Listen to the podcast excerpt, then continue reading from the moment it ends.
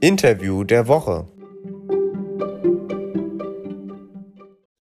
Das Interview der Woche hier auf Politik mit Stil. Herzlich willkommen. Ja, lange ist es her, dass ähm, ein Interview der Woche erschienen ist. Jetzt, wo es aber dann wirklich wieder richtig losgeht im politischen Betrieb, wird es auch unbedingt Zeit, dass auch Politik mit Stil seine Sonntagsinterviews wieder aufnimmt. Und das tun wir gleich mit einem ganz besonders, besonderen und spannenden Menschen, nämlich Massid Karametuglu von der SPD-Fraktion, jetzt frisch gebackener Abgeordneter, kann man so sagen. Er hat äh, den Wahlkreis Ludwigsburg nicht direkt gewonnen, ist aber über die Landesliste der SPD Baden-Württemberg hier in den Deutschen Bundestag eingezogen. Lieber Massid, herzlichen Dank für deine Zeit und herzlich willkommen bei Politik mit Stil. Danke, dass ich dabei sein kann, Ruben. Lieber Massid, die erste richtige und auch sehr wichtige Sitzungswoche geht mit dem heutigen Tage jetzt zu Ende. Wie hast du sie denn erlebt?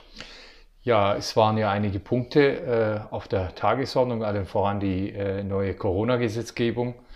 Äh, die Dinge haben sich ja relativ schnell entwickelt, deswegen mussten wir auch schnell reagieren. Ja, es ist spannend äh, zu sehen, wie, wie der Alltag hier ist, aber natürlich ähm, war das erst die zweite Sitzung des Bundestages oder Sitzungswoche. Und äh, ich bin gespannt, was die Zukunft bringt. Mhm. Dann gehen wir jetzt mal ins Detail. Du hast gesagt, dass ähm, wichtige Themen hier im Deutschen Bundestag beraten wurden. Gerade am Donnerstag ähm, standen auf der Tagesordnung vor allem die Punkte Corona und auch die Lage in Belarus derzeit. Starten wir mal mit ähm, Corona. Der Bundestag hat ja gestern die erneute Änderung des Infektionsschutzgesetzes ähm, beraten. Demnach soll es jetzt eine gesetzliche Grundlage für Corona-Verordnungen ähm, der Länder geben. Ähm, wird denn somit eigentlich die Corona-Politik zur Ländersache? Nun, äh, im Prinzip war sie ja schon Ländersache oder ist sie Ländersache. Es geht darum, dass die äh, Grundlage geschaffen wird, je nach der Situation in den jeweiligen Regionen in Deutschland, damit die Länder eben reagieren können. Und es gibt ja unterschiedliche Werte, teilweise katastrophale, teilweise noch akzeptable. Und, ähm, und ich glaube auch, dass es besser ist, das regional zu regeln. Mhm. Meinst du das wirklich? Weil gerade in den vergangenen Monaten oder gerade auch im letzten Jahr, als äh, die Corona-Zahlen sich äh, zuspitzen, hat sich ja gerade das Volk einheitliches Handeln ähm, gewünscht, weil ja schlussendlich die Lage ziemlich vergleichbar ist zwischen den verschiedenen Bundesländern. Mhm. Ja, aber es äh, bleibt dabei natürlich, äh, in Bremen zum Beispiel sind die Werte relativ niedrig, äh, soweit ich mich jetzt erinnern kann, ob es wirklich Bremen war, ich glaube es war Bremen. Und es gibt wiederum ähm, Länder, wo es eben sehr dramatisch ist. Und ich glaube schon, dass es Sinn macht, da entsprechend zu reagieren. Hm. Die gestrige Debatte hat auch gezeigt, dass die Ampelparteien, also SPD, Grüne und FDP, weiterhin daran festhalten, die epidemische Lage von nationaler Tragweite Ende November auslaufen zu lassen, nicht zu verändern. Ist das deiner Meinung nach eigentlich gerechtfertigt, zumal wir beispielsweise gestern ähm, rund 50.000 Neuinfektionen hatten? Ja. Ja, es ist eine schwierige Situation, aber die Gesamtsituation hat sich ja verändert aufgrund äh, der Möglichkeiten oder sich zu impfen. Und ähm, ich glaube, ähm, ich glaube natürlich, dass es schwierig ist. Auf der anderen Seite denke ich, dass wir jetzt alles dran setzen müssen, die Impfquote zu steigern. Und, ähm, und äh, ich glaube auch, dass die 2G-Regelung äh, eine, eine gute Lösung ist und vielleicht sogar 2G plus eben, gegebenenfalls, dass man sich nochmal testen muss mhm. für bestimmte Angelegenheiten. Und ähm, ich habe mit, ja, mit Verwunderung, Verwunderung ist vielleicht das falsche Wort, ähm, ja, äh, von Herrn Drosten wahrgenommen, dass er gesagt hat, früher oder später äh, werden wir alle äh, irgendwann mal durch Corona müssen. Mhm. Und, äh, und die Frage ist eben, ob wir da geimpft sind und entsprechend äh, vorbereitet sind oder der Körper vorbereitet ist, um dann die Infektion möglichst glimpflich ablaufen zu lassen. Es ist, äh, ich hatte mir auch gehofft, dass wir diesen Winter ganz anders erleben werden. Aber die Dinge sind so, wie sie sind und äh, wir müssen damit äh, irgendwie umgehen. Mhm, die Dinge sind so, wie sie sind. Auch die Impfzahlen sind so, wie sie sind. Also nicht so, wie sie ähm, es sich äh, viele Politikerinnen und Politiker wünschen. Ähm, wir müssen ja von einer ziemlich niedrigen Impfquote hier in Deutschland sprechen. Jetzt gibt es verschiedene Modelle. Du hast es gesagt, du sprichst dich auch für 2G oder 2G plus aus. Was hindert dich denn daran zu sagen, dass, in Deutschland, dass es in Deutschland eine Impfpflicht braucht. Mhm. Ja, es sind verfassungsrechtliche Bedenken. Ich möchte sagen, äh, übrigens die Corona- Pandemie, weil, weil du gesagt hast, es betrifft die Politikerinnen und Politiker, sondern ich bin eigentlich äh, fernab davon, jetzt hier mitzuentscheiden, einfach als Mensch, als Bürger dieses Landes betroffen, mhm. fühle ich mich betroffen. Äh, die Einschränkungen sind natürlich, treffen alle. Und äh, wie gesagt, also ich hätte mir wirklich gewünscht, dass wir das endlich hinter uns lassen können. Aber dem ist nicht so. Und ähm, ja, wir müssen wirklich äh, die Menschen überzeugen, dass sie sich impfen lassen. Es gibt, also ich habe einen Freund von mir, der so ein bisschen so einen Hang zu, ähm, ja, zu diesen Verschwörungstheorien hat. Und der hat sich nicht impfen lassen und seine beiden Kinder und Frau haben sich impfen lassen. Die hatten gemeinsam einen Impftermin, er wollte das nicht. Mhm. Und äh, vor vier Tagen hat er mir aus dem Krankenhaus geschrieben, Intensivstation, er hatte eine Lungenentzündung. Mhm. Und zum Glück ist es noch äh, halbwegs gut gelaufen. Also ich habe jetzt mit ihm seit gestern nicht mehr mir geschrieben. Aber ich will damit nur sagen, ähm, wir müssen wirklich die Menschen davon überzeugen, sich mehr impfen zu lassen. Also die Impfquote muss deutlich äh, größer sein. Äh, nur dadurch erreichen wir auch effektiven Schutz, als Gesellschaft einen effektiven Schutz mhm. gegen Corona. Mhm. Sprechen wir mal über den Lockdown. Der Lockdown wurde von äh, vielen Politikern und Politikern in der letzten Zeit ausgeschlossen mhm. und das auch sicherlich aus guten Gründen, weil die Gesellschaft nicht mehr will, weil auch die Politiker nicht mehr wollen, weil niemand nicht mehr will. Das ist ja ganz eindeutig. Aber kann man bei solchen Werten, die wir in diesen Tagen erleben, 50.000 Neuinfektionen, Inzidenzen von über 200, kann man da eigentlich noch vernünftig einen Lockdown ausschließen? Also ich hoffe nicht, dass wir zu einem Lockdown kommen müssen. Und was du übrigens nochmal äh, Impfpflicht angesprochen hast, ähm, das ist äh, verfassungsrechtlich eben nicht einfach. Und wie du auch gesagt hast, viele Menschen äh, äh, ja, wollen keinen mhm. Lockdown. Und viele Menschen, prozentual zwar deutlich weniger, aber wollen eben sich nicht impfen lassen. Und das ist, glaube ich, ganz schwierig, ähm, da diesen Zwang einzuführen. Allerdings ist eine Frage von auch äh, Verhältnismäßigkeit und äh, wenn das Ganze, äh, sage ich mal, wirklich einen, weiter einen großen Schaden äh, zu verursachen äh, droht, dann äh, mag das möglicherweise auch gerechtfertigt sein, das zumindest in bestimmten Berufsgruppen. Ähm, Lockdown, also ich mag gar nicht darüber nachdenken. Also ich hoffe wirklich, dass wir um Gottes Willen nicht äh, nochmal einen Lockdown brauchen. Und ähm, deswegen ähm, möchte ich schon gar nicht den Teufel an die Wand malen. Hm. Kommen wir jetzt mal auf ein anderes wichtiges Thema zu sprechen, das ich auch anfangs ähm, erwähnt habe, nämlich an der polnisch-belarussischen Grenze mhm. spitzt sich die Lage derzeit zu. Mehrere tausend Migranten liegen dort oder harren dort seit äh, Tagen in der Kälte aus und eine wirkliche Antwort gab es bislang noch nicht. Es gibt die Antwort zwar der EU, dass es Sanktionen geben muss gegen Belarus, aber eine Antwort, wie jetzt mit den Flüchtlingen umgegangen wird, wie mit diesen mehreren tausend Menschen umgegangen wird, die derzeit dort in der Kälte aussagen, die bleibt derzeit noch aus. Was sagst du, was muss nun passieren? Ja, es ist schrecklich, äh, dass da die, die Situation so eingetreten ist, wie du sie beschrieben hast, ähm, äh, für die Menschen, die dort ausharren. Äh, aber die sind eben an der polnischen und an der, an der weißrussischen Grenze und äh, wir versuchen ja auf Polen einzuwirken, dass man äh, diesen Menschen hilft. Gleichzeitig möchten wir natürlich auch ähm, dem ähm, Lukaschenko ähm, Paroli bitten, dass er uns so nicht erpressen kann, vor vollendeten Tatsachen stellen kann. Und man hat ja inzwischen äh, mit den Ländern, aus denen die Menschen einfliegen, äh, schon äh, Dinge besprochen, dass da praktisch auch mit den Fluggesellschaften gesprochen, mhm. dass es nicht weiter möglich ist, dass noch Mensch, mehr Menschen dort kommen. Und, ähm, aber äh, letztendlich ist es an der polnischen Grenze und wir hoffen, dass die äh, Regierung in Polen äh, da einschwenkt, dass man den Menschen eben helfen kann.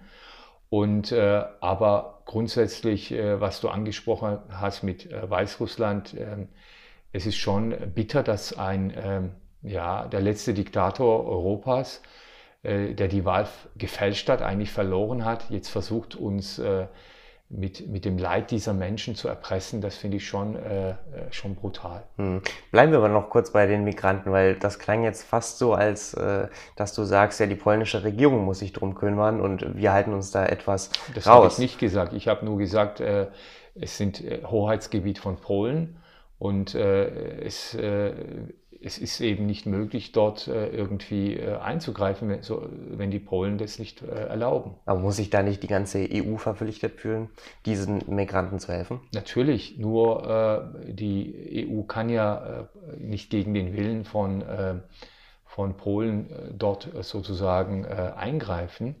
Deswegen glaube ich schon, dass es wichtig ist, eben auf die polnische Regierung auch entsprechend einzuwirken, dass es möglich ist. Mhm. Wie macht man das am besten?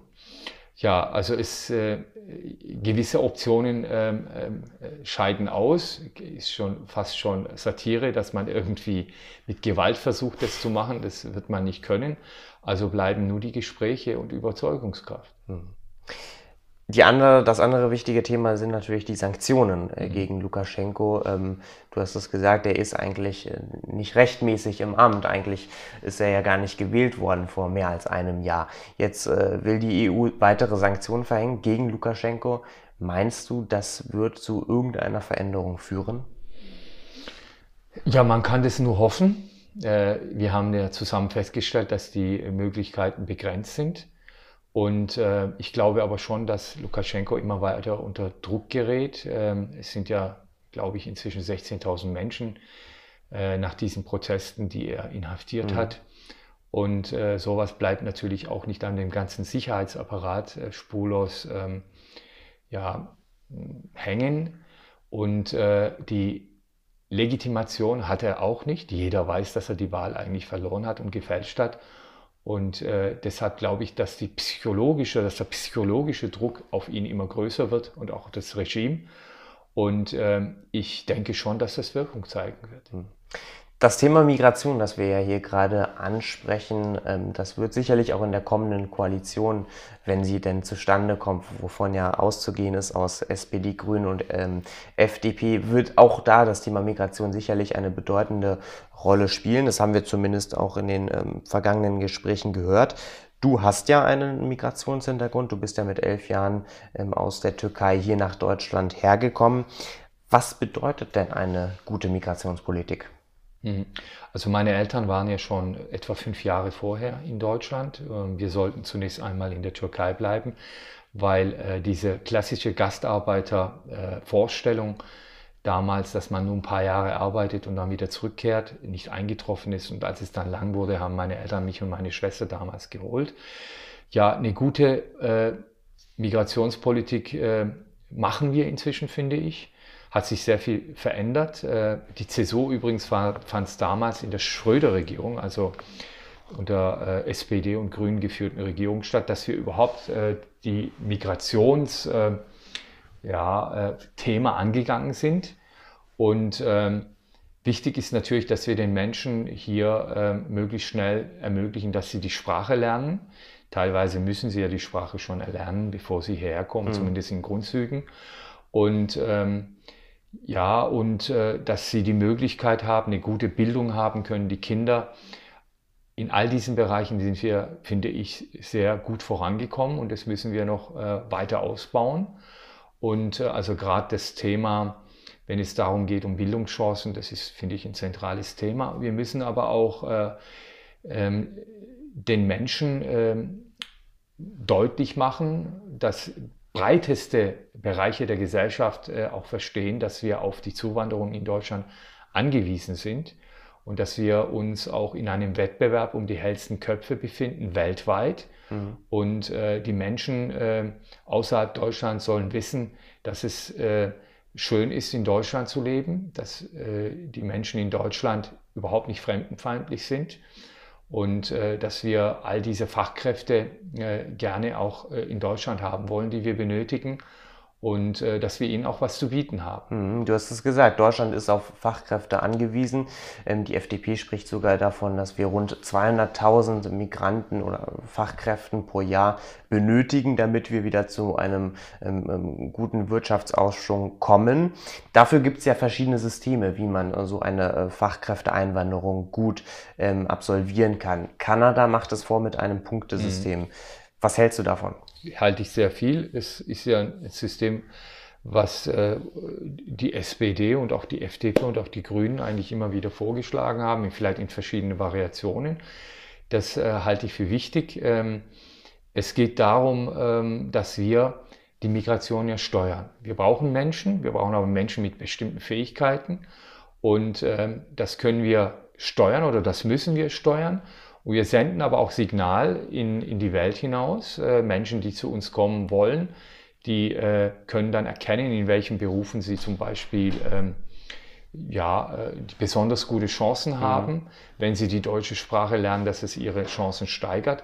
Und deswegen glaube ich, dass es äh, eben eine gute Sache ist, um eine Win-Win-Situation zu schaffen. Mhm.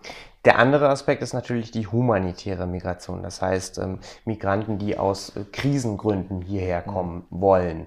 Da ist natürlich das Problem, dass es in den vergangenen Jahren, auch seit 2015 der großen Migrationskrise, nicht wirkliche Fortschritte gerade auf EU-Ebene ähm, gab.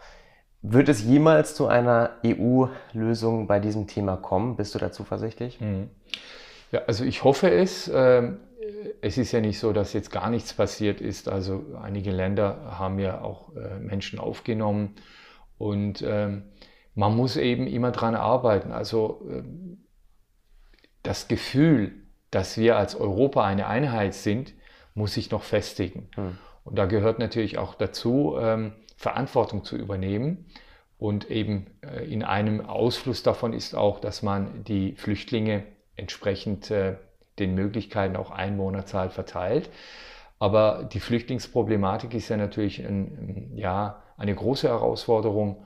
Und äh, ich persönlich glaube, dass wir nicht alle Krisenländer dieser Welt den, die Migrationsströme bewältigen können sondern dass es vor allem auch die Nachbarländer mhm. machen müssen und, äh, und wir auch äh, durch entsprechende Politik auch den Nachbarländern die Möglichkeit geben müssen, sie finanziell unterstützen müssen, damit sie die Menschen dort auch ähm, äh, integrieren können, damit sie ihnen eine Möglichkeit schaffen, mit entsprechender gesundheitlicher Versorgung, Schulbildung und so weiter, alles was dazugehört, entsprechende Infrastruktur aufzubauen. Ich glaube, ähm, ich glaube, die Herausforderung liegt darin, dass man eben Krisengebiete vor allem auch dort ähm, äh, unterstützen muss oder beziehungsweise Flüchtlingsströme dort ähm, äh, ja, kanalisieren muss, auch die entsprechenden Länder vor Ort eben unterstützen muss. Sprechen wir zum Schluss noch über dich. Ähm, ich habe es gesagt, du bist jetzt einer dieser 206 Köpfe der SPD-Bundestagsfraktion, der größten Fraktion im mhm. Deutschen Bundestag. Dass es so kommen konnte, das hätte man vor einigen Monaten gar nicht gedacht. Was hast du vor? Ja, also ich möchte erstmal eine gute Arbeit als Abgeordneter machen, aber dafür muss ich natürlich, du hast ja vorhin gesagt, äh, ich bin äh, neu, ich muss das alles erstmal ähm, die Abläufe und so weiter verinnerlichen. Ich war ja oder ich bin 24 Jahre Anwalt. Das heißt, ich habe ähm, eigentlich war mit Dingen beschäftigt, was die Menschen äh, äh, ja berührt, was, mhm. was, Alltagsprobleme der Menschen sind, in allen möglichen Bereichen. Ich bin ja als Anwalt, äh, ich habe ganz alleine damals angefangen und habe eigentlich äh, alle möglichen Rechtsgebiete habe ich schon bearbeitet. Ich bin inzwischen Verhandelt für Urheber- und Medienrecht. Aber ich glaube, die Realität der Menschen, äh, die kenne ich und äh, ich möchte möglichst viel diese Realität auch in der, in der Arbeit im Bundestag, dass dort das einfließen kann. Sagt Massid Karametuglu von der SPD-Fraktion ganz frisch im neuen Deutschen Bundestag, dem 20. Deutschen Bundestag. Lieber Massid, herzlichen Dank für das Gespräch und herzlichen Dank für deine Zeit an diesem Freitagabend. Ich danke dir und ich freue mich äh, immer wieder, wenn wir uns sehen und miteinander reden.